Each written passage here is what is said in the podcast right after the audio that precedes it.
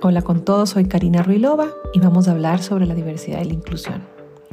Tras seis años de ausencia, Rihanna regresa a los escenarios a realizar el espectáculo de medio tiempo del Super Bowl. Este es uno de los eventos más esperados a nivel mundial y este año fue visto por 113 millones de espectadores. Quienes la contrataron reconocieron su talento a pesar de haber estado ausente de los escenarios. Por su parte, Rihanna sintetizó 17 años de carrera en 13 minutos. En una entrevista dijo que era un show para celebrar sus raíces caribeñas, representar a los inmigrantes y a las mujeres negras de todo el mundo. En el show pudimos ver que fue también para celebrar el embarazo de su segundo hijo. Luego de su presentación existieron comentarios de apoyo de sus fans como, uno decía, estoy tan contenta de que ella bailó y aún así se aseguraba de que ella y su bebé estén a salvo. Esta actuación fue fenomenal. Otro comentario decía, hace un mes di a luz, y el embarazo realmente puede afectar el diafragma y los músculos abdominales. Ambos son importantes para el canto. Sin embargo, ella estuvo más que impresionante. ¿Qué reflejan estos comentarios? Para mí, sin lugar a dudas, una empatía hacia su estado de embarazo. También existieron críticas a su show, ¿Cómo? su show fue flojo por estar embarazada.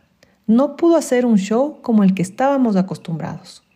Otro comentario decía, esperaba que se moviese igual que en sus años más activos, que bailara como Shakira, que haga acrobacias como Lady Gaga o que tenga mayor movimiento como Katy Perry. Por otro lado, estos comentarios reflejan que no estamos viendo a Rihanna embarazada, simplemente a Rihanna. Tanto es así que le estamos exigiendo que monte un espectáculo que podría poner en riesgo su embarazo. Tomemos en cuenta que Rihanna es cantante, actriz, diseñadora, empresaria y filántropa. Así la define Wikipedia. Podría completar su descripción diciendo que es una mujer negra, inmigrante, madre y que está en estado de embarazo. Aquí me gustaría detenerme y hablar sobre la interseccionalidad.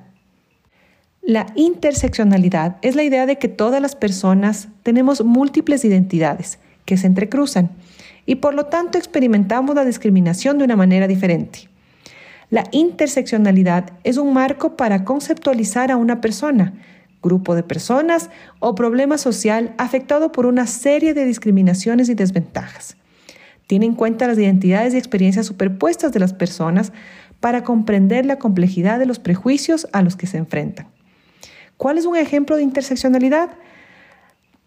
La interseccionalidad identifica múltiples factores de ventaja y desventaja. Ejemplos de estos son factores de género, casta, sexo, raza, etnia, clase, sexualidad, religión, discapacidad, peso y apariencia física. Estas identidades sociales que se entrecruzan y se superponen pueden ser tanto empoderadoras como opresoras. La interseccionalidad nos muestra que las identidades sociales funcionan en múltiples niveles, lo que resulta en experiencias, oportunidades y barreras únicas para cada persona. Les invito a pensar en la identidad de Rihanna y cuestionarse si su estado de embarazo ha sido una ventaja o desventaja y si ha sido empoderada u oprimida por su condición. Con esto quiero decirles para finalizar que la belleza del universo no es solo la unidad en la variedad, sino a la diversidad en la unidad.